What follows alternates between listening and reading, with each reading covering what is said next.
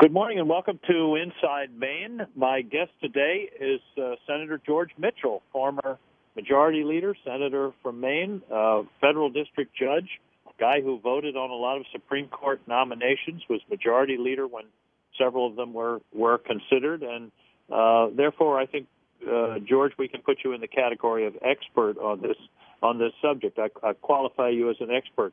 Give me your thoughts on on what's going on now. The idea that uh, some of the folks in the Senate don't even want to talk to uh, Merrick Garland, let alone have hearings or a vote. I think it's very unfortunate. Uh, it, it's been a long downward spiral extending over the past half century on the handling of all judicial nominations, but in particular Supreme Court nominations. And in that process, both parties uh, have acted in a way that is inconsistent with the, the senator's duties, inconsistent with the Constitution, uh, and very regrettable. It began uh, during Lyndon Johnson's presidency when he uh, nominated Abe Fortas, then a sitting justice, to be to be the chief justice. The Republicans, for the first time on a judicial nomination, certainly in modern history, threatened to filibuster, and Fortas eventually was denied the uh, Chief Justice position. As always happens, of course, when one side uses a tactic, when the circumstances change, the other side adopts it. And so both sides went back and forth in this continuing downward spiral that has now reached a new low uh, when, for the very first time in American history, to the best of my knowledge, uh, a Senate uh, majority refuses even to consider a nomination, even to meet with the uh, president's nominee. Uh, I think it's very unfortunate, and uh, uh I hope that uh, the Republican senators uh, will do the right thing, which is to consider the nomination. They're free to vote against it if, after hearings and debate, they conclude that the nominee is not qualified. I don't think that's the case, but nonetheless, they could make that judgment and vote. But to deny even consideration, even seeing him, even having a hearing, is a first, and I think a very unfortunate further step downward, which will lead to others reacting in the same way in the future. Uh, for example, Angus, if it makes sense to say that no one should be considered in the fourth year of a president's term, why would not someone in the future say, well, maybe we shouldn't consider anyone in the third or fourth years after the midterm elections? Well, it, it bears just as much lack of logic as does the current argument. And so I think you're going to see a continuing downward spiral. Uh, I tried once to stop this, to reverse the spiral. It obviously didn't work. Uh, I think this is a very, very bad practice, and I hope that it will be changed before the end of this year. Well, tell me about you. You, you refer, I think, to the Clarence Thomas nomination, which was certainly highly controversial. Tell me about that experience and your role and what the what the Senate a- ended up doing on that. I was the Senate Majority Leader at the time, and uh, President Bush uh, nominated uh, Clarence Thomas. There was a great deal of uh, controversy about uh, his nomination, a whole range of issues uh, personal, political, uh, a, a lot of it dealing with whether or not he was in fact qualified to sit on the Supreme Court. After all of the debate and discussion, and it was quite extensive, the hearings were very long and controversial.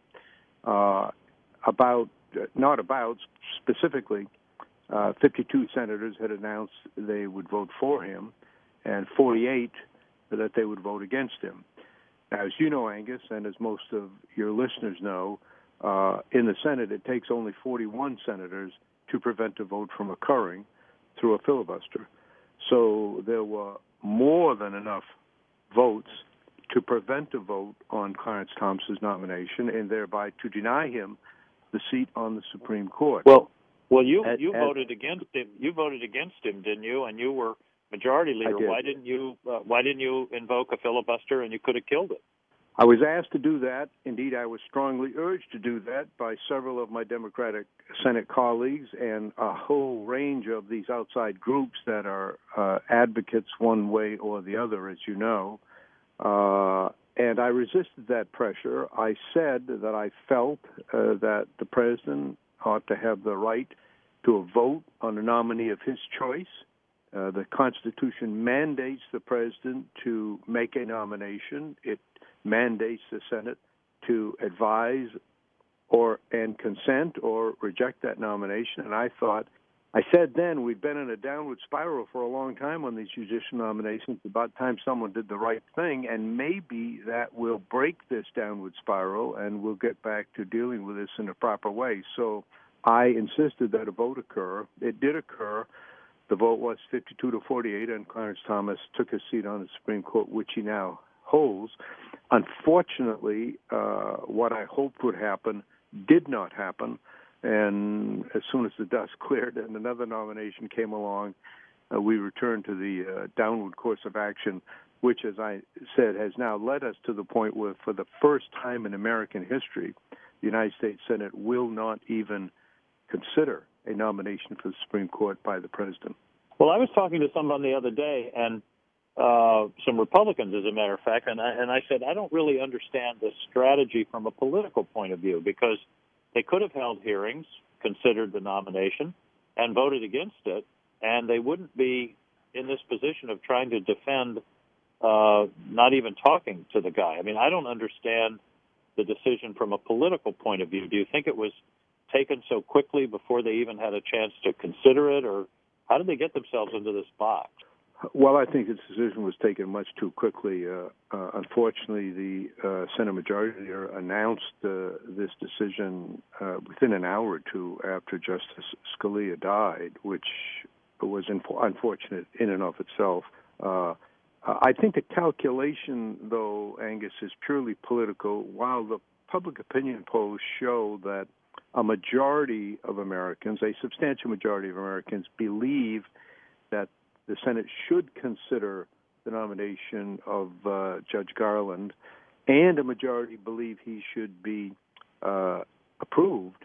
Uh, as you know, the country's pretty much polarized. Maine is a state where we elect both Republicans, Democrats, and of course also in your case independents. But there are many states that are overwhelmingly one way or the other.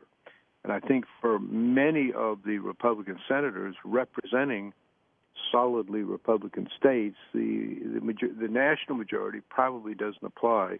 So I'm not sure they take any political risk.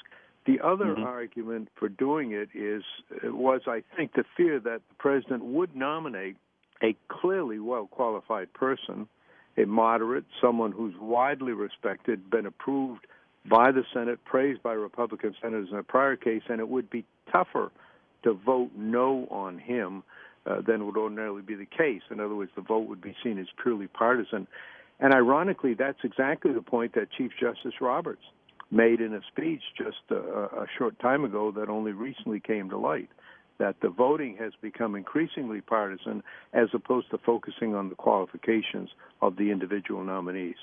And the nominee, Merrick Garland, meets the meets the, the list of criteria that you just mentioned uh, not a strong ideologue, a consensus builder, long history, and half a dozen or so of the Republicans who are currently in the Senate voted for him when he was confirmed for the uh, uh, circuit court. And, and praised him uh, at the time. Uh, that's why I think they're, they've adopted this strategy, which has uh, obviously weaknesses of its own and is subject to, to a lot of criticism. But I, I think the worst thing, Angus, is that it just extends this continuing downward trend of actions with respect to judicial nominations. And obviously, the next time you get a Republican president who has a nomination, you're going to see references to this uh, by Democrats. Uh, I, I think it's very unfortunate. There, there are very few tasks that a president and members of the Senate have that are more important than who is nominated and who is approved by the Senate to sit on the Supreme Court. And to have that important task muddied and obscured by all of this political back and forth, uh, it, it's degrading, I think, to the court itself. And I think most Americans uh, intuitively sense this isn't the way we should be picking these judges. And and I should mention, I think we should uh, uh mention that uh, my colleague Senator Collins is one of the few Republicans who's spoken out and said, "Yeah, I want to meet the guy and understand what his qualifications are." I think sometimes it's uh, that, that, as you know, the the pressure inside of the caucus is always uh, intense, and for her to take that position in light of this very firm position by the majority leader and other members of the caucus uh, took some guts, frankly. I, I agree with that, and I commend Senator Collins for that. Uh, it, it is such an obviously common sense position, and I think yeah. if Maine, if the people of Maine have any quality that we're proud of, is that uh, Maine people are common sense. They're they're not. Uh, most of them are not intensely partisan one way or the other. There are some, of course, but uh, I think most look at things from a practical, pragmatic, common sense point of view. And to, to say that you're going, you're not going to even be willing to talk to a nominee for the Supreme Court, even though the Constitution charges you with the responsibility of evaluating that person, uh, I, I think is the right thing to do, and I'm, I'm glad Senator Collins is doing it. Well, I have to tell you a funny story on that on that line. Uh, Susan Collins and I both sit on the Intelligence Committee, and the Intelligence Committee holds its hearings generally uh, in uh, their closed hearings because we're talking about a lot of national security things. But in any case, one day she was arguing for an amendment in the committee that she was supporting, and the senator who was sitting next to me leaned over and said, "Is there something in the water in Maine that gives people common sense?" And I took that as a as a huge compliment for me, for Susan, and for Maine. But it was that's an absolutely true story. I I, I just loved uh, I loved hearing that, and and uh, uh, that was uh, uh, as I say that was a compliment for for uh, certainly for Maine. I I hope. Uh, well, let, let's take a break, uh, and we're going to come back to this topic and talk a little bit more broadly about uh, the constitutional obligation and and uh, what's going to happen over the next several months. Uh, stay with us on Inside Maine.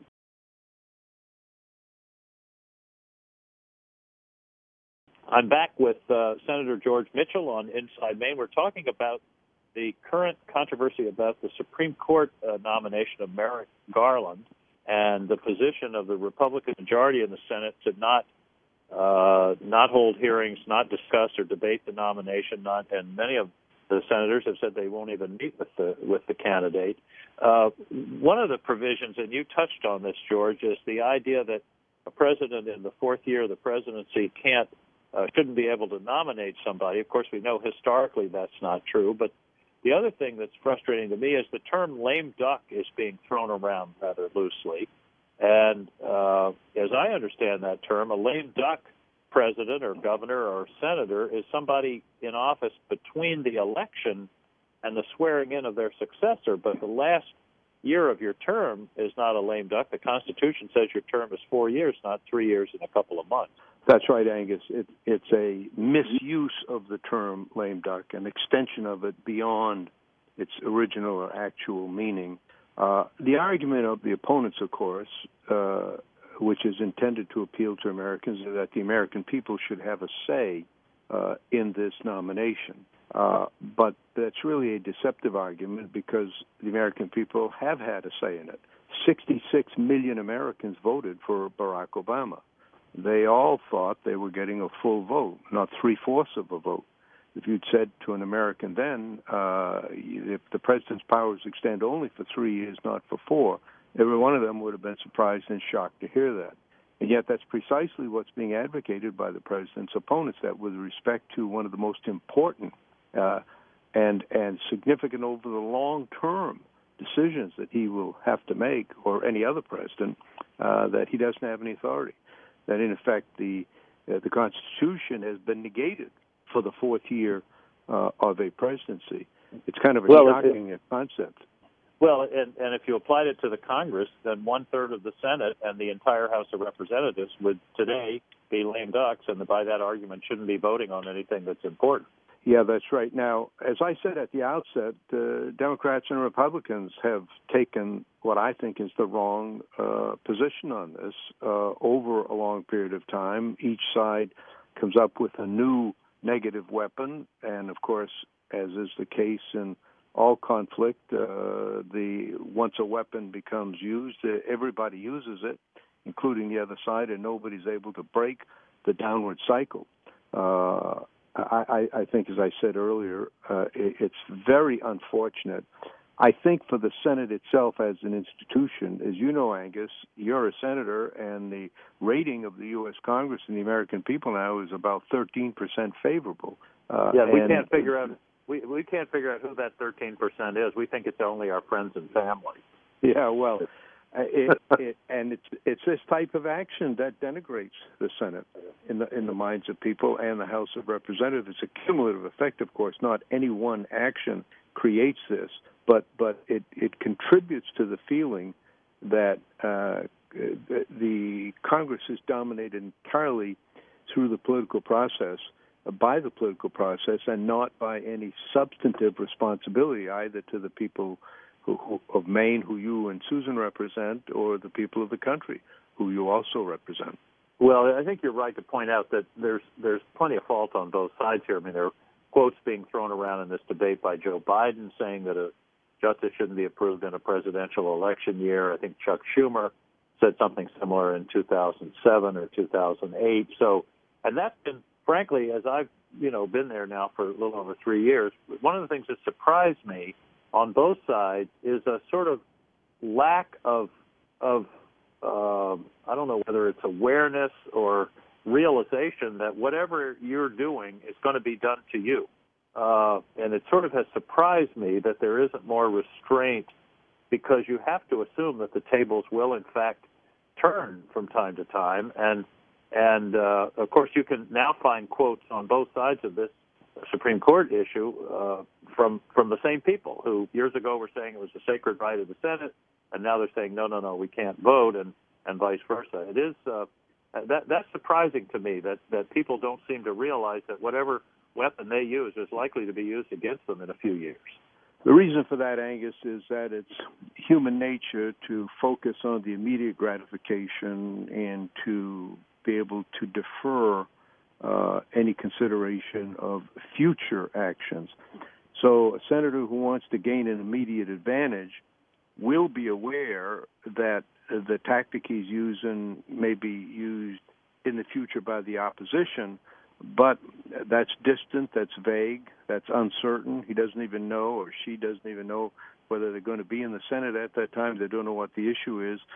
So the focus tends to be on getting what you want in the immediate context in which you're operating and thinking about the future of the country, of the people, of the institutions of the United States tends to be, while while vaguely there, not a motivating factor for people who act in this way. Well, and and you know that's so true. Uh, it, you can apply that in all kinds of areas: the budget, uh, climate change, infrastructure funding. I mean, essentially, it, it's it's uh, it's all about the two-year election cycle, and and uh, it is it's it is, it is frustrating because it's hard to do things that uh, won't take effect for five or ten years, and that I get. But but you know, we shouldn't. It's not it's not that these particular group of politicians are particularly short-sighted. It's it is human nature, as you say, and and the uh, the burdens of an immediate vote are clear, and the benefits maybe 10 or 15 or 20 years hence. And uh, as I said to a friend the other day, uh, who does their who did their book report for Sunday night? I mean, that's that's just who we are as people, but it can have long term bad consequences. That's for sure. Well, but uh, the point I would make is, while that is the case of human nature, uh, we elect people who we believe and hope are leaders who, who will have vision beyond the immediate effect. It, it is a fact of human nature that the solution to every problem contains within it the seeds of a new problem.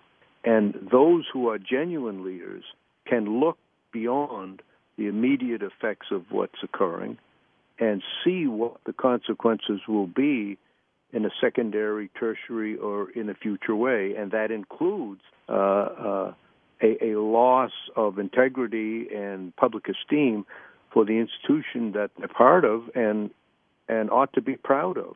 unfortunately, uh, uh, that hasn't been the case recently. And, and, and what I think we need are, are more leaders who will be willing to look to the national interest in the future, think about future generations, think about the next Senate, think about not just their children, but their grandchildren and beyond. Because that's the only way you're going to get, I, I believe, a, a proper uh, attitude and approach to dealing with things like Supreme Court nominations and other critical factors for the nation. But you've you've been in the position that I'm now in, and you know that part of that has to involve uh, bringing along your constituents. I I firmly believe that part of the responsibility of being in one of these jobs is to is to try to uh, uh, get across to your constituents why you're making these decisions and why the short-term decision may not be the best one. But uh, you know, we're in in in some ways the Senate or the Congress is polarized because the public is polarized. Uh, and and that's that, that's right. You know, that's right, Angus. But I, I think one of the answers to the comment made by your colleague about what's in the water in Maine, I, I think we're very fortunate. First, of course, to be Americans, but especially to have been born and raised in Maine, uh, because one of the benefits of a small state, and, and I mean both a relatively small population, uh, a uh, million three hundred thousand, and no major concentrations of population, is mostly small towns, that uh, public officials like yourself, like Susan, uh, can get around the state quite a lot. I returned to Maine every weekend when I was in the Senate until I became majority leader. I traveled around. I went to every high school in Maine, to every county, to every town. I'm sure you and Susan do the same thing now. And there is an immense amount of personal contact that you are able to have with your constituents hear directly from them that a senator from New York or California or Florida uh, can't possibly hope to do in terms of the total population. And I think one of the reasons why we've had such good and effective representation in Maine, uh, for Maine in Washington for over a period of time, is the immediacy, the, the the continuous contact, the continuous input that comes from people in the state. One of the most striking things, Angus, and I'm sure you've experienced this, is I would sit in the Senate, particularly when I was Senate Majority Leader, working 14 hours a day and thinking that the whole world was watching what we were doing on this amendment. And then I'd get back to Maine on Saturday and I'd find that the ordinary guy in Fort Fairfield or Calais or Rumford didn't even know about that, but had other things on their mind their, their, their children's education, their their mother's health and so forth and so on. And it's a great corrective to the tendency of people to think of themselves in the center of power and think that everybody's focused on what they're doing and to lose sight of the realities of life for the ordinary citizens that we represent. Well, and and the people of Maine certainly don't let you do that. And I think you're absolutely right. When I'm out around and you know visiting schools and factories and on main streets, uh, the, the point about it being a relatively small state, it's amazing the number of people that come up and say, "Oh yeah, you you spoke at my daughter's high school graduation," or or uh, you sent my son a note when he got to be an Eagle Scout. I mean, there's a kind of personal contact. The other thing that people are surprised, and I think email has accelerated this. I get now between 1,500 and 2,000 individual messages from people in Maine every week, uh, mostly email, and uh, you know they don't have any trouble letting you know. And that ranges everything from please help me find my lost social security check to you know how are you going to vote on the nuclear on the Iran nuclear deal or funding NATO or whatever. I mean we're it, it's amazing how how close contact we are in part because of uh, of the technology. That's right. I think it's one way in which technology is helpful. As you know, of course, technology is neutral and can be used in negative ways. But I think anything that improves communication between members of the public and elected officials is a good thing for both. It, it, it tends to remind the elected official uh, of what is or is not important to individual citizens as opposed to the whole focus on you know, the, the official himself and what he or she is doing at the, at the immediate time. Uh, I think it's a great thing, really. Bur- a burden, uh, I think, for people to plow through all of that. I'm not sure how you do it. Uh, I used to have trouble with mail uh, when I was there, and of course that was long before the email, which opened up opportunities for everybody. But anything that improves communication between the public and elected officials in a democratic society, in my judgment, is is going to be helpful. Well, let me uh, let me just change the subject. Well, first, let me ask: How do you how do you see this Supreme Court thing playing out? Do you think the Republicans will feel pressure and go ahead and have hearings, or do you think they're just going to tough it out and uh, and uh, let the electoral chips fall where they may in uh, in November? Uh, it's hard to predict, uh, Angus, because we can't foresee what's going to happen in the other aspects of the political arena, the fight for the nomination for the uh, for the presidency. But my guess is that uh, they're pretty well dug in and will not consider the nomination. Uh, my guess also is they're going to come to regret that uh, because if a Democrat is elected president, and and I personally think that's likely. Obviously, I'm not don't purport to be objective on it. Uh, they're going to be faced with a very very tough situation in terms of dealing with Supreme Court nominees for the next four or eight years. Well, and they could look back uh, wistfully at uh, someone like Judge uh, Justice Garland, who's uh, uh, by all appearances, and I haven't, I've just started to to learn more about him. I hope I think I'm going to meet with him next week or week after next. Uh, but uh, they're they may look back and say, "Gee, that was uh, that was a guy we we wanted to have." Uh, if indeed the uh, Democrat elected president, so it's uh, it's a little bit of a of a, of a risk either way. I think. Um, well, well, a few listen, of the Republican a few of the Republican senators already have said that they thought it'd be a good strategy to wait and see, and if a Democrat is elected president, then to take up Garland in a lame duck session. But they were quickly uh, shot down by their own colleagues. Uh, my guess is they they will consider resurrecting that idea uh, in the event uh, of a Democrat being elected president. And in that case, you're talking about a true lame duck session after the election and between the That's right. of the new yeah. president, the new the new Senate. Uh, completely different subject. You were the Grand Marshal of the New York St. Patrick's Day Parade. That must have been a cool experience. It was very interesting. First off, I didn't realize it when I accepted, but it was about a full time job for several weeks. I went to a lot of dinners, receptions, press conferences, announcements on the day of the parade. I went to three different breakfasts. Uh, it was it's really quite, you must have, quite you must have felt like you must have felt like you were back in politics, man. You were, you were working exactly the rubber chicken circuit. That's exactly the way I felt, but it was really a wonderful experience. I, I incidentally walking along. First off, there's 150,000 people who march in the parade. I, I've marched in a lot of parades. I've never been one where there were 150,000 people in the audience, but this one, 150,000 marched in the parade. 1.5 million uh, watch the parade live, and then it's televised to many more millions. But I have to tell you, Angus, so many people along the way yelled to me you know, one guy said Bangor, Maine, waved, and another oh, guy yelled, great. "I knew, I knew you in South Portland," because you're walking up a street and the people are right on both sides. So for me, it was a great thrill. I enjoyed it. My my daughter and my wife and members of our family walked along. Uh, the crowds were very, very friendly, and uh, as I said, a lot of Maine connections on the way.